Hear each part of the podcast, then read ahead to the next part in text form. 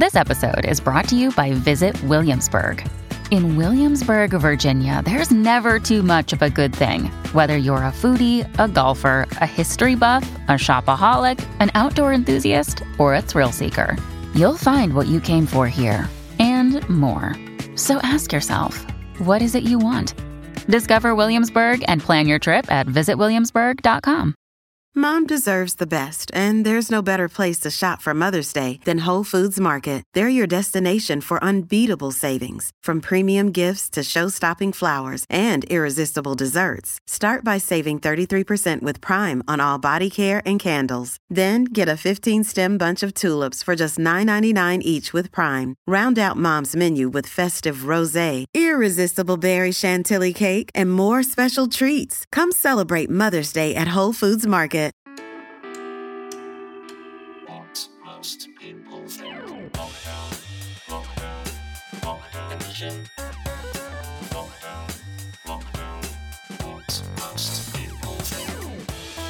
Hello and welcome to 90 episode 8. Fucking, well, that, was the worst ever start to an episode, wasn't it? Welcome to 90 episode People Think What Most. Talking like Yoda this week. Um, I This is the show. This is the show that tries to get to the heart of what Britain, what is Britain thinking today? On any given subject, it comes from I am of a centre right persuasion, but opinions could come at you from all sides, like a sort of opinion bukkake. There you go. I think I think I started last week's one with a disgusting sectional analogy, and uh, I've started this week's one too. Uh, quick timestamp: I'm recording this on Tuesday at about 5 p.m. Obviously, we're a couple of days after the big game, and uh, by that, obviously, mean the women's T20. Look, I like I love cricket, but you know what big game I'm referring to. So there is stuff to discuss here, and we'll be getting on to that. And oh, it's difficult. I, some people have said to me, "Why aren't you tweeting this week, Geoff? Why aren't you on social media?"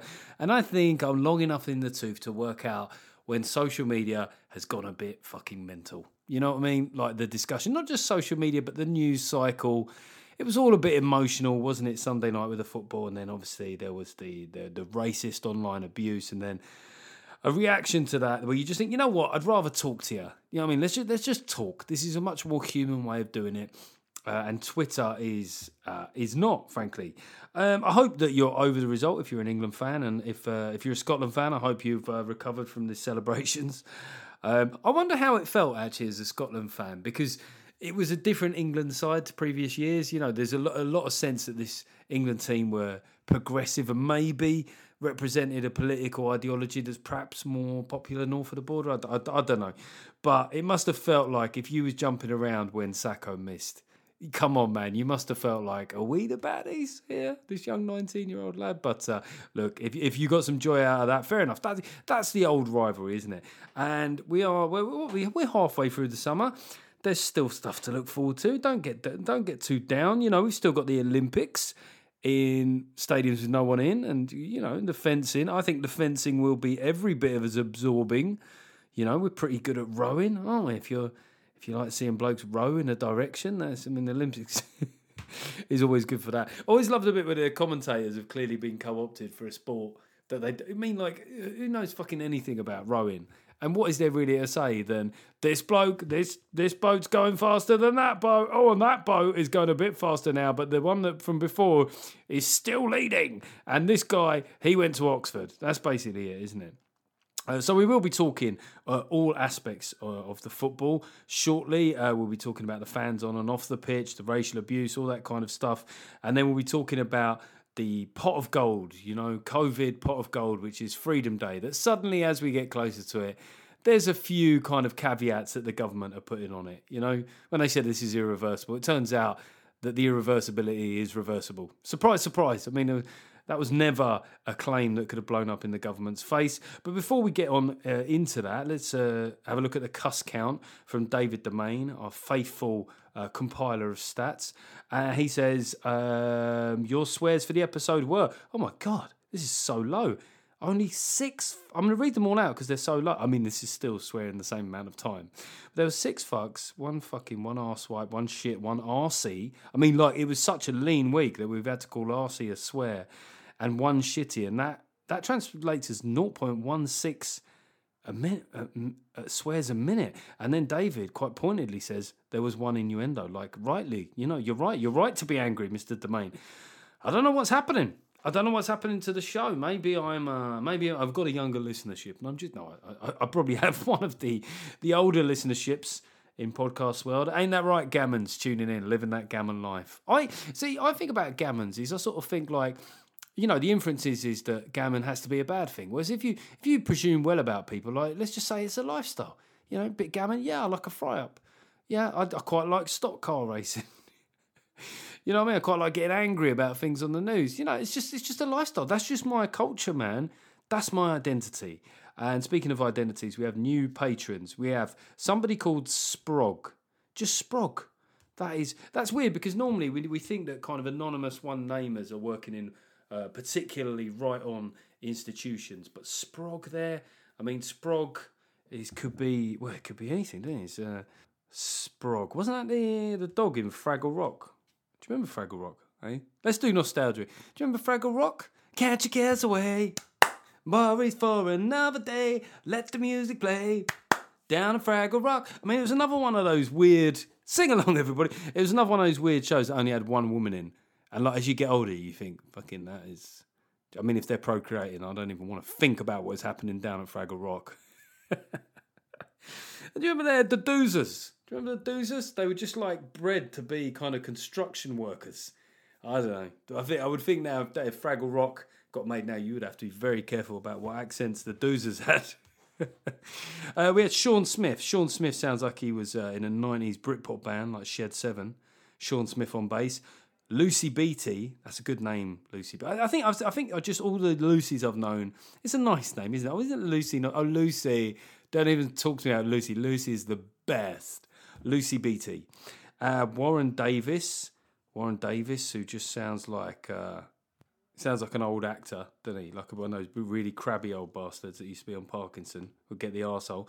Warren Davis and uh, Gavin Griff. Gavin Griff. That is another. Surely you were from the super furry animals with a name like that. Uh, so before we crack into the subject, just a quick thank you and a fuck you. Just a heads up, this show, this show's probably going to come out shorter this week, but it's just because I wanted uh, to get it out. Why I wanted to get it out while some of the subjects were, were live. But um, uh, thank you and a fuck you. Thank you to I did previews for the tour. So let me tell you, I mean, obviously I've been pushing the tour, but there's been two causes of slight hesitation about pushing it too much is one is that the government hadn't committed to Freedom Day. Now they have. You know, they're going to go ahead. These shows. Look between you and me, my videos aren't big enough that they wouldn't go ahead. Even if they downscaled it now, we're going to be fine because my relative lack of success of not being a household name. But I did a, a, and also the show. The show we got a show. We got some fun stuff here. I think when I started writing this, I was thinking, oh, I'm going to be a bit more conciliatory, and I'm, you know, I'm not going to get angry. And it turns out it's not an angry show, but I'm definitely on the front foot in this. And some people were moaning about this tour preview in Carshalton. Why didn't you advertise, Geoff? Well, a venue put it on sale, and then immediately uh, Freedom Day was not back, and then they had to make it smaller, so it sold out very quickly. And it was just nice to be around grown ups again. It was nice to be back in South London on my old stomping ground. Uh, it's the only place ever that saying that you lived in Mitcham will get a cheer. I mean, people in Mitcham don't even cheer that. I think it was an ironic cheer. And then the following day, I did a show at the Cambridge Comedy Festival. And that is, I mean, that is a middle class festival, if ever I've seen one, right? Because I got there and they said, oh, there's a swimming pool on site. And I don't know about you, but if I'm thinking swimming pool, I want to see blue water, I want chlorine, maybe a bar by it. But no, what they meant was swimming pool was in what you'd have called a swimming pool in like 1640. Uh, it was a it was a pond, and there, but there were people swimming there now because if I don't know if you know this, middle class people, and in particular middle class women, are bang into the wild swimming, or as they call it, cold water swimming, because it just sounds cool. Wild swimming. Wild swimming sounds cool as well. Uh, and and I think we all know the reason is because I said in my last tour show. Oh, by the way, patrons should have mentioned earlier, uh, the tour show is, is streaming now. So if you're a patron, you can watch the whole show of Taking Liberties. Okay? That is to every level. All you got to do is join up. You can watch it. Uh, listen, I'd love you to stay around for future content. There's going to be a Patreon only episode in a couple of weeks, but you don't have to. You can just join up, watch it, and cancel it, and go. Yeah, fuck off. Yeah, just yeah, just watch it and go. your wham bams. Thank you, Patreon mams. Um, but yeah, so I opened the show by saying, so yeah, middle class people. I said this in the last tour was that essentially they're they're incredibly self flagellating, aren't they? They don't really give themselves a break. If if they enjoy something, they immediately think that they should quit it, whether that be caffeine, meat or drugs, whatever. They've just, you know, it's just, I just doesn't feel right. You know, just some of them, someone must be suffering. Yeah, maybe they are, but just you've got to keep some stuff you enjoy. And, and I think the thing is, wild swimming is they've sort of formed, they've found something that makes them feel alive, and they don't think that anybody is being harmed. You know, that is the extent that they've gone to. That the only way that they can enjoy themselves is by dicking around with some lilies and some frog spawn. yeah, no, this is pure pleasure. That it's being no one's being hurt here. But then what they'll probably find out is that um, like the suntan lotion or stuff on their bodies is like killing ducklings or something, and then they'll have to try and find a socially conscious way of swimming, which would be a swimming pool. But then the chlorine hurts the birds or whatever. There's always a victim. Uh, fuck you. Uh, is I had my second jab this morning, and um, I'm not going to be putting it online. I don't need credit for this. I don't need likes. I'm doing it because you know I want to work and I can see which way the wind is blowing. And also, you know, at some point your family will think that because you're right wing that you're going to be an anti-vaxxer. Has anybody else had this, by the way? If you're a bloke and middle-aged and you get a bit angry about stuff and you voted Brexit and you're a bit right wing, did all your family just presume that you're going to be an anti-vaxxer? I think I certainly had a bit of that going on. But I had the second jab. Uh, it's so it's so fucking jolly, isn't it? It's so jolly. You go in there, there's music on, and you know, there's a lot of volunteers, and fair play to them. They're doing something good with their time, but everyone's trying to keep it upbeat, moving. We're practically doing the conga into the room, and like, hey, you know, like the two women, the lovely women that saw me, they were like a double act.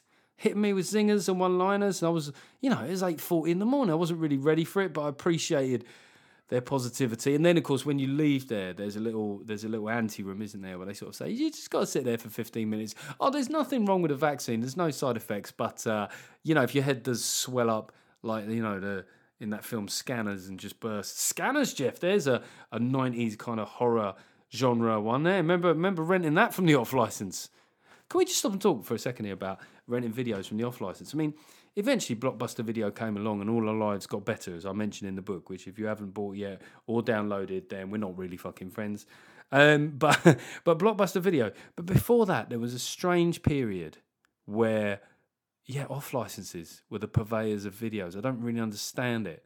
And you had to you had to literally bribe the geezer. Like when Rocky Four was coming out, I was like months before that. I was like, please let me be the first person to see Rocky Four. I need to see capitalism triumph over communism, even though I'm only nine. And then anyway, so the bloke was sitting there, and he, uh, you go in there, and they say to you, okay, your exit time is eight, you know, what was it, nine oh three or something. And I just thought, no, it's not. It's whenever the fuck I think it is. You know, uh, did anybody else get this? I felt really chippy. I was like, no, no one tells me when to go. However, 40 minutes, I'm late. I'm still sitting there, so evidently I don't have the courage of my convictions. And I just saw he came over to me to tell me I could go. And in a moment of absolute pathetic pettiness, I just got, I went, I'm going now. God, I'm such an edge lord, am I? Yeah, well, I went one minute before my allotted time, so deal with that get on with the first subject today, which is the Euro 2020 slash 21 final slash last days of Rome.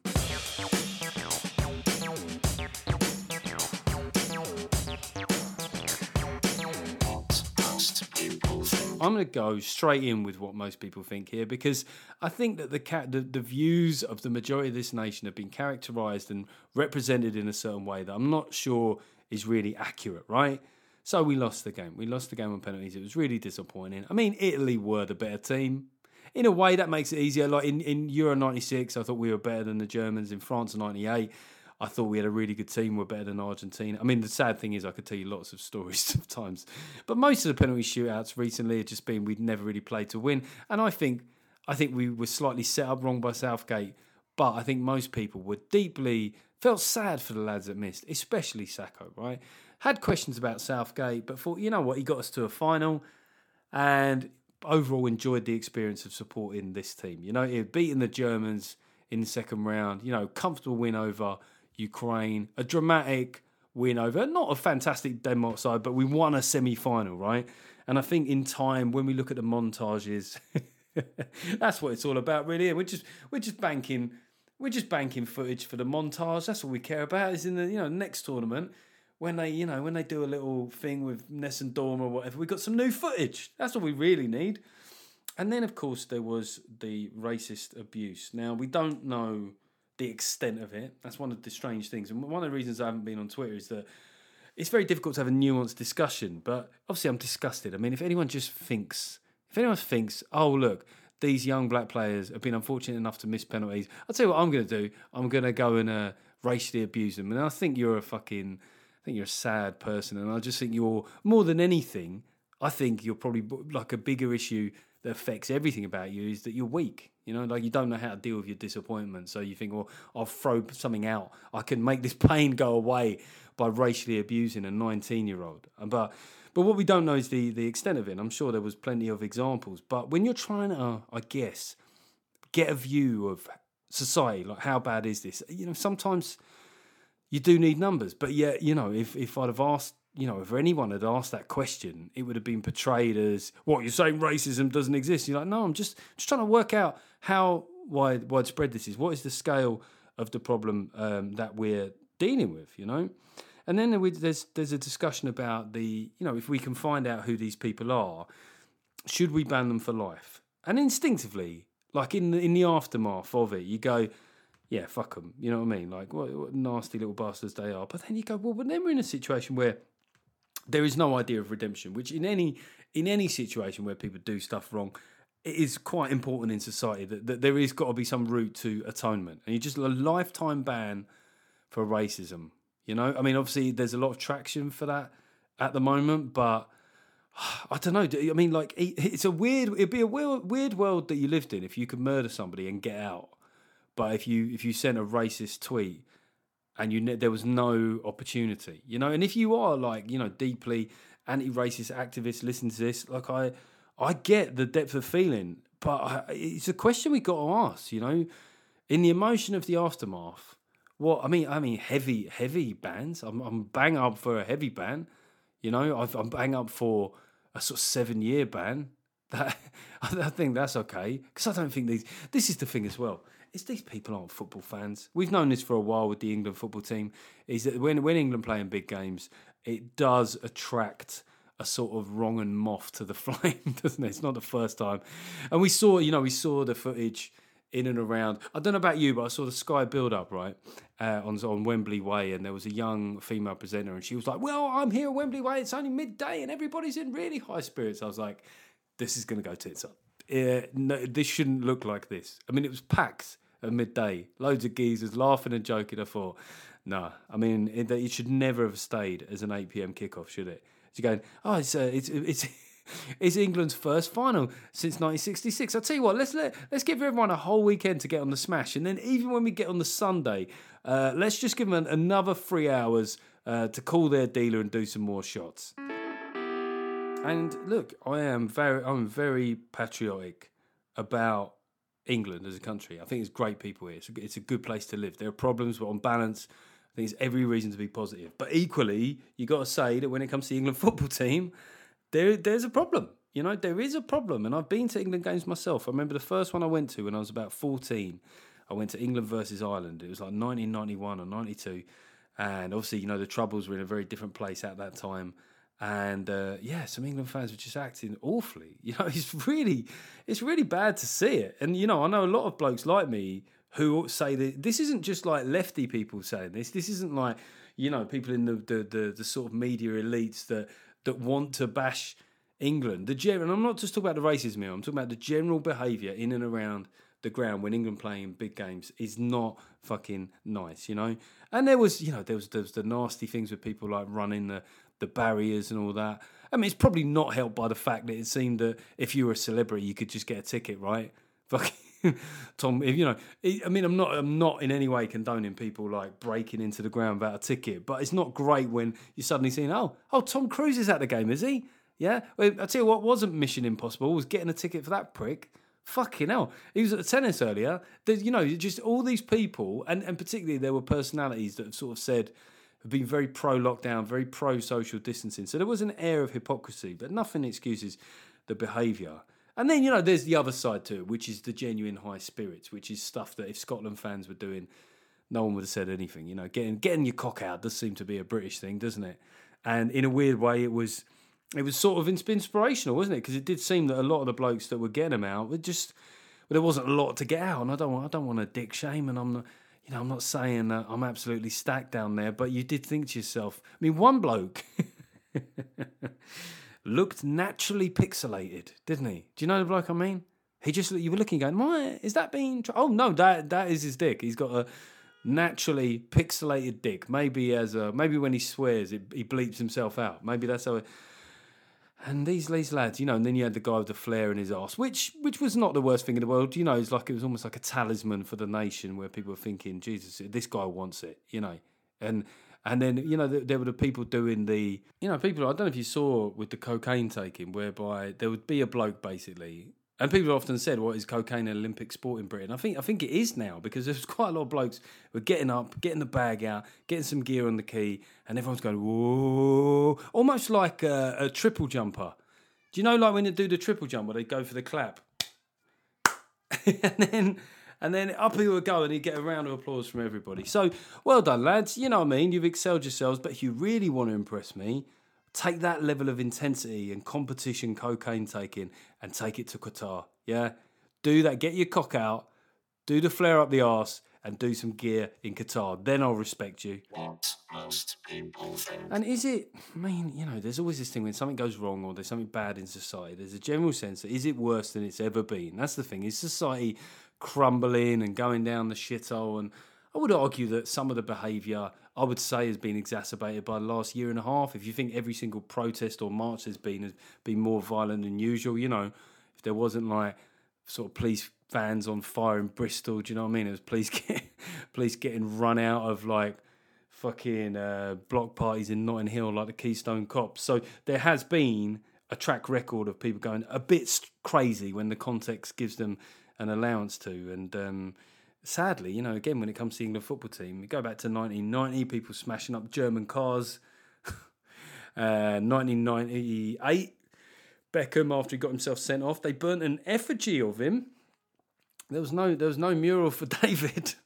Can I just say with the Marcus Rashford mural, I think it's good that people, you know, they we club together and show support. There is that issue of again, like how much, you know, how much does that clubbing together make the problem seem bigger than it is? That's what I'm wondering. And of course, as a white bloke, I can't answer that question. If you're a black person living in Britain and the way this stuff is covered, how how- it must change your perception, right? You go out the door and you're looking around at young white men or whatever and thinking, how many of these guys feel feel like this? And and that's where I wonder about the extent of it.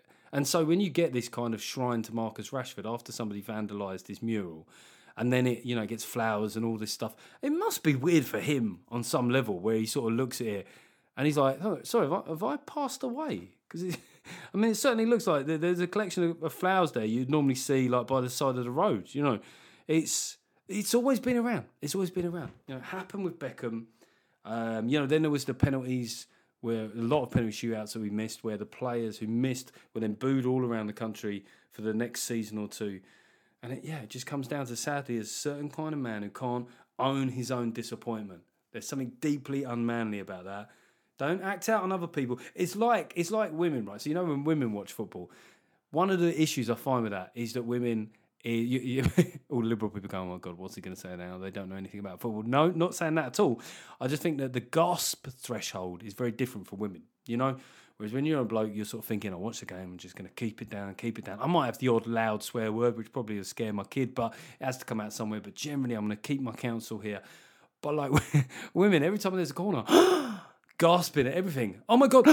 You're like, babe, babe, it's, it's kick off for the second half. Please, can we just can we just keep our powder dry here? You know, or if you're an England fan, keep your powder in the rain. It's,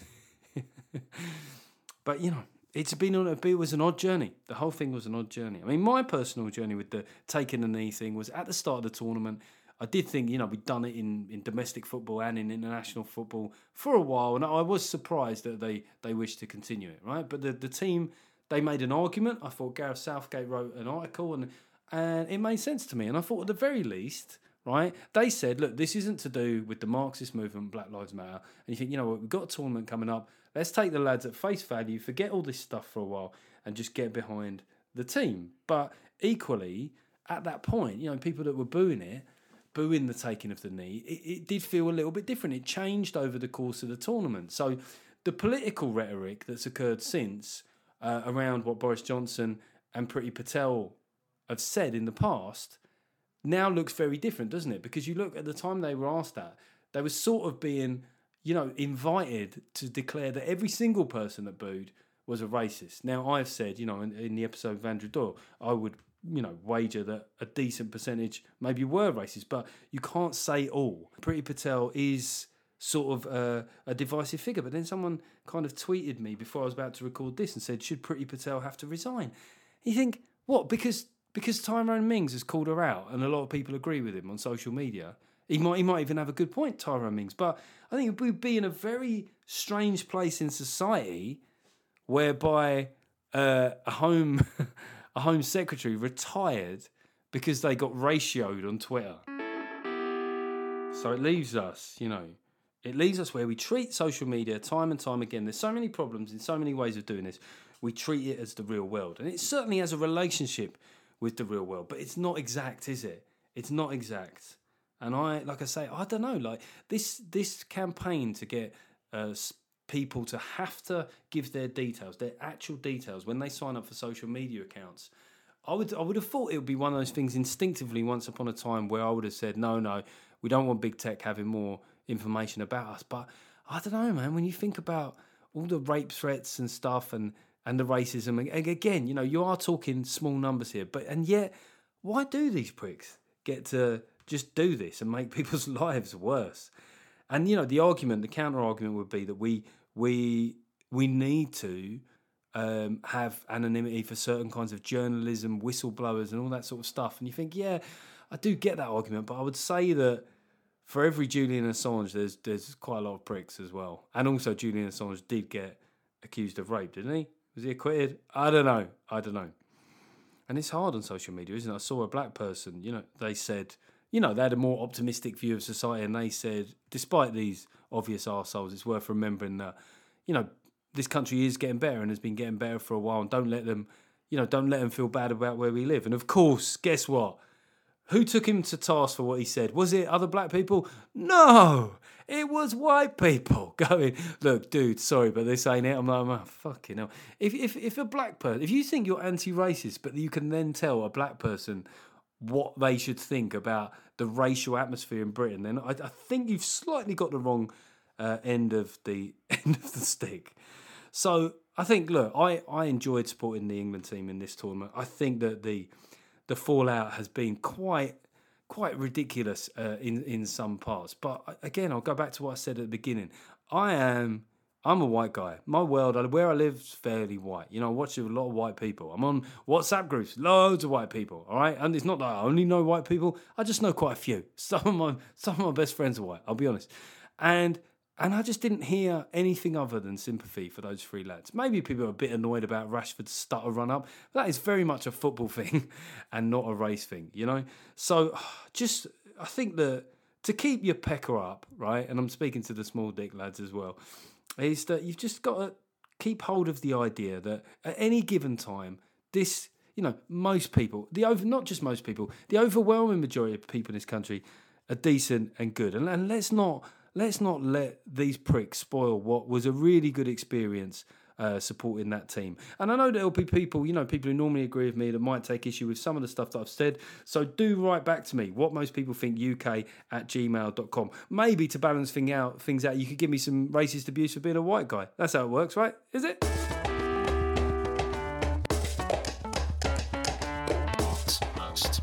Okay, so ran over, as they say, but um, we've got a couple of new more patrons to say hello to. Steve Calder. Steve Calder. You just sound like a centre back from the 90s. Do you know what I mean? Like uh, like Liam Daish or someone like that. Play Maybe you played for Coventry. Brian Kilcline, remember that? Let's do 90s football bingo. Uh, Daniel Hobson, who blatantly sounds like a teacher. That is a, a newly qualified geography teacher. Mr. Hobson got no respect at the moment too young. came straight out of university, became a teacher. He's only like four years older than his A level students. Mr. Hobson's a mug, mate. Mr. Hobson's a mug. Is that who you are, Daniel Hobson? But welcome to the Patreon community. And we got Mr. D here. Mr. D. Now, that could be that you're trying to disguise your true identity, or you might just be, well, you might be in a very different dick situation to some of the lads that we saw. I mean, just, sorry, harking back to those guys with the dicks. I mean, if, if you wanted to show yourself in your best light, I would argue that being pumped up on adrenaline, cocaine, and out in the cold, or certainly with wind about yourself, isn't necessarily the best account of yourself that you're going to give. But maybe we should all learn from their confidence. Um, yeah, just hyping the tour. As I say, we've got a show now, people. We've got a show. So go on Live Nation, Geoff Norcott. It's starting from September.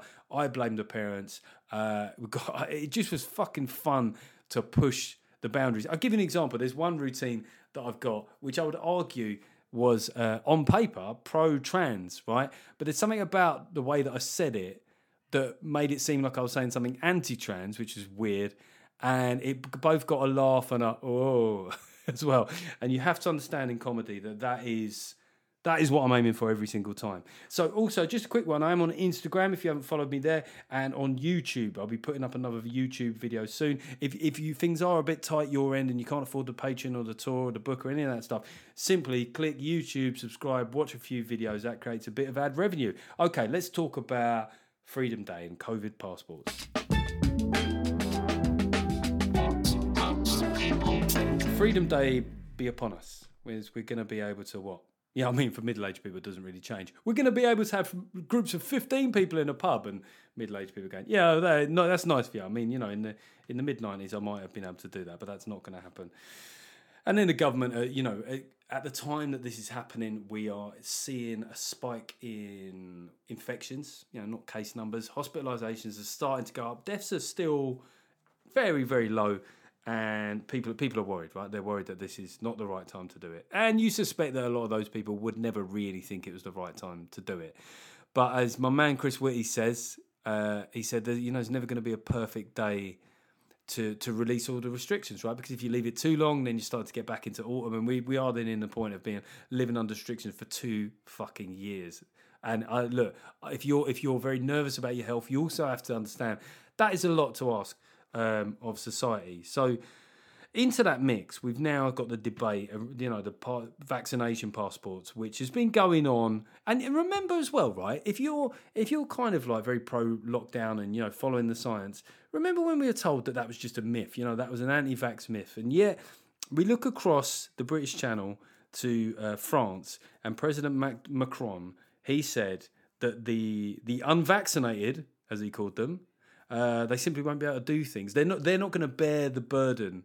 Uh, the vaccinated people aren't going to bear the burden of the unvaccinated, and that is a mass. Doesn't that feel like a massive shout? I mean, if you're pro-vaccine and pro, even if you sort of quite like it, like the idea of vaccine passports, does that not put the willies up you a little bit? Does that not put even even a small England fan willy up you um, a little bit?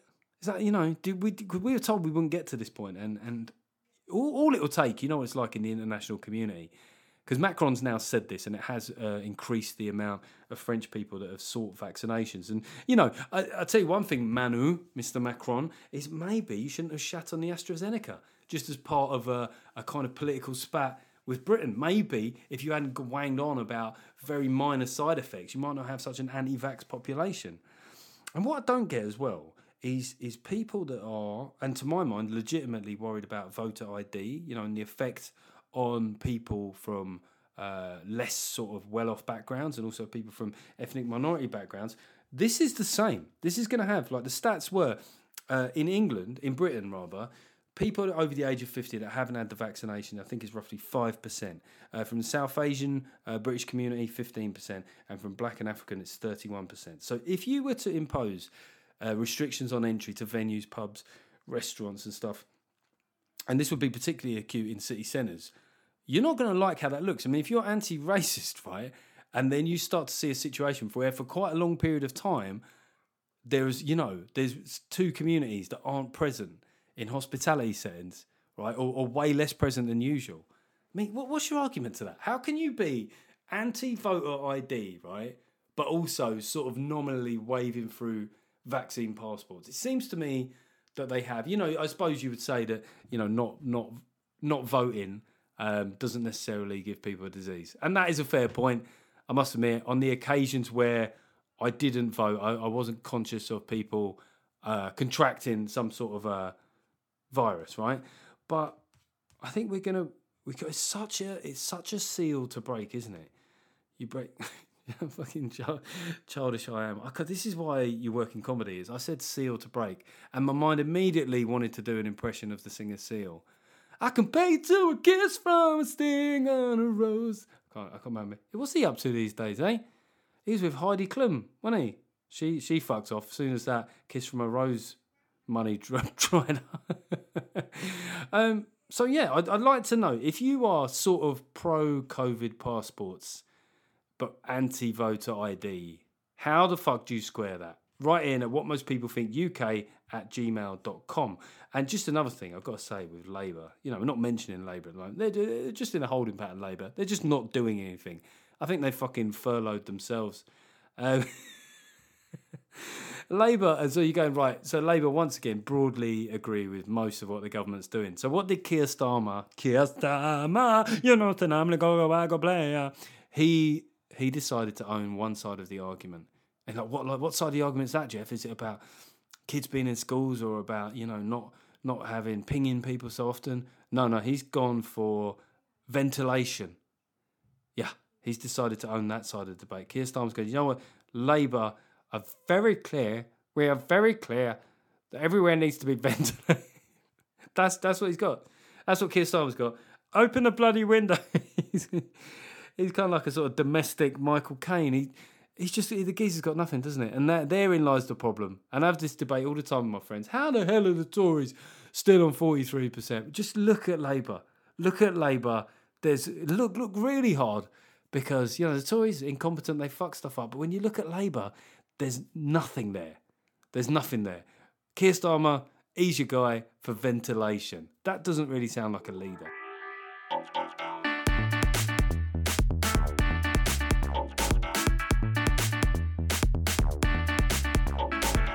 Okay, just one letter today. This was from um, this is from Ian Giblet. I don't remember Ian Giblet before. We've had a letter from Ian before, but he I, he picked me up in a previous episode where I said we haven't been um, invaded for a thousand years, and Ian has uh, picked me up on that and said that no, actually, Geoff, there was the Battle of Fishguard. What was this about three hundred years ago, seventeen hundred and ninety something, and where the French attempted to the French, the fucking French, they come over here, mate. Fucking tried to take us on, but they hadn't really got their ducks in a row, and it was very poor fighting force that they sent. I'm just going to read this bit out there because I quite like the, the final stage of the battle was as follows: the French were down to about 700 deserters and convicts. Those who hadn't yet deserted were starting to mutiny or were just too drunk. That do sound like a bit like a group of England fans on Wembley Way. They still outnumbered the 300 British Welsh militia, though. I mean, this is this is very much a battle on a small scale, isn't it? Do you know what I mean? This is like you know one of those Marvel films, but the TV version. Nonetheless, the two French officers came forward to discuss a conditional surrender. The leader of the British Welsh militia bluffed and said his superior force would wipe out the French unless they surrendered unconditionally. The British gathered their troops on the beach to await the French answer. Meanwhile, locals dressed in traditional Welsh outfits appeared on the cliffs to see what was going on. They were mistaken by the French for British infantry, who also wore red tunics and large black hats. The, they promptly surrendered unconditionally, and that concluded the Battle of Fishguard and Britain's last invasion. See, that for me is pure, as, as uh, Ian says himself, pure dad's army. I mean, like, just it's in the mix. Are they going to surrender? Are they not? And then a few locals, basically, a few locals have gone, oh, what's going on here then? And then they've seen the locals up there. They go, okay, that's it, we surrender. We're outnumbered. so I, I, I rescind. We haven't been invaded. Uh, we haven't not been invaded for a thousand years. But the last time we were invaded, it did sound like something uh, from a 70s sitcom. Okay, just as we finish the show here, a few reviews on iTunes. I know people leave reviews in lots of places. These are the ones I can access. This is from Thorpe JD. Hey, Thorpe! Uh, I don't know why I said it like I have learning difficulties. Uh, in, I enjoyed the male health mockumentary edition. What was on a mockumentary uh, edition with Kenny Marmaduke the Quack. I'll tell you that's a funny racist getting someone's name wrong, but yeah, bit of fun that. Glad you enjoyed it. Thank you for the review. I'll read out all the five star ones. This is from Sarah Sin. Thank heaven for Norcott. That's all. That is what I think to myself every night before I go to bed. You know, as I bang one out, I just give myself a good review. Uh, this is from T25 Man. A brilliant listen, loads of left leaning guests. I wish Geoff would stop having the token right wingers on, as they speak absolute sense. And I only tune in to have the woke lefties ideology pumped into my internal echo chamber. Keep up the good work, undercover comrade Norcott. Well, like, I just like a conversation. I grew up, my dad was a Labour, my mum was a Liberal, I was a secret nine year old Tory. I just, it makes sense to me to you know to not sh- shut people out. Uh, great. Was I just wanking myself off there for being a great guy? I was look, guys. I'll just speak to anyone. Me, I'll speak to anyone. And also, you know, it also depends on who's free.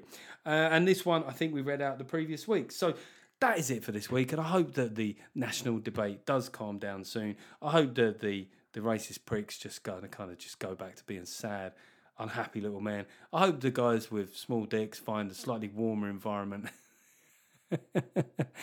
oh my god, can you imagine those guys? Like, I've had some hangovers, man. You know, like blackout drunk, sort of like Jesus, what happened last night? I don't think I've ever had one that's resulted in me being dick shamed by 67 million people.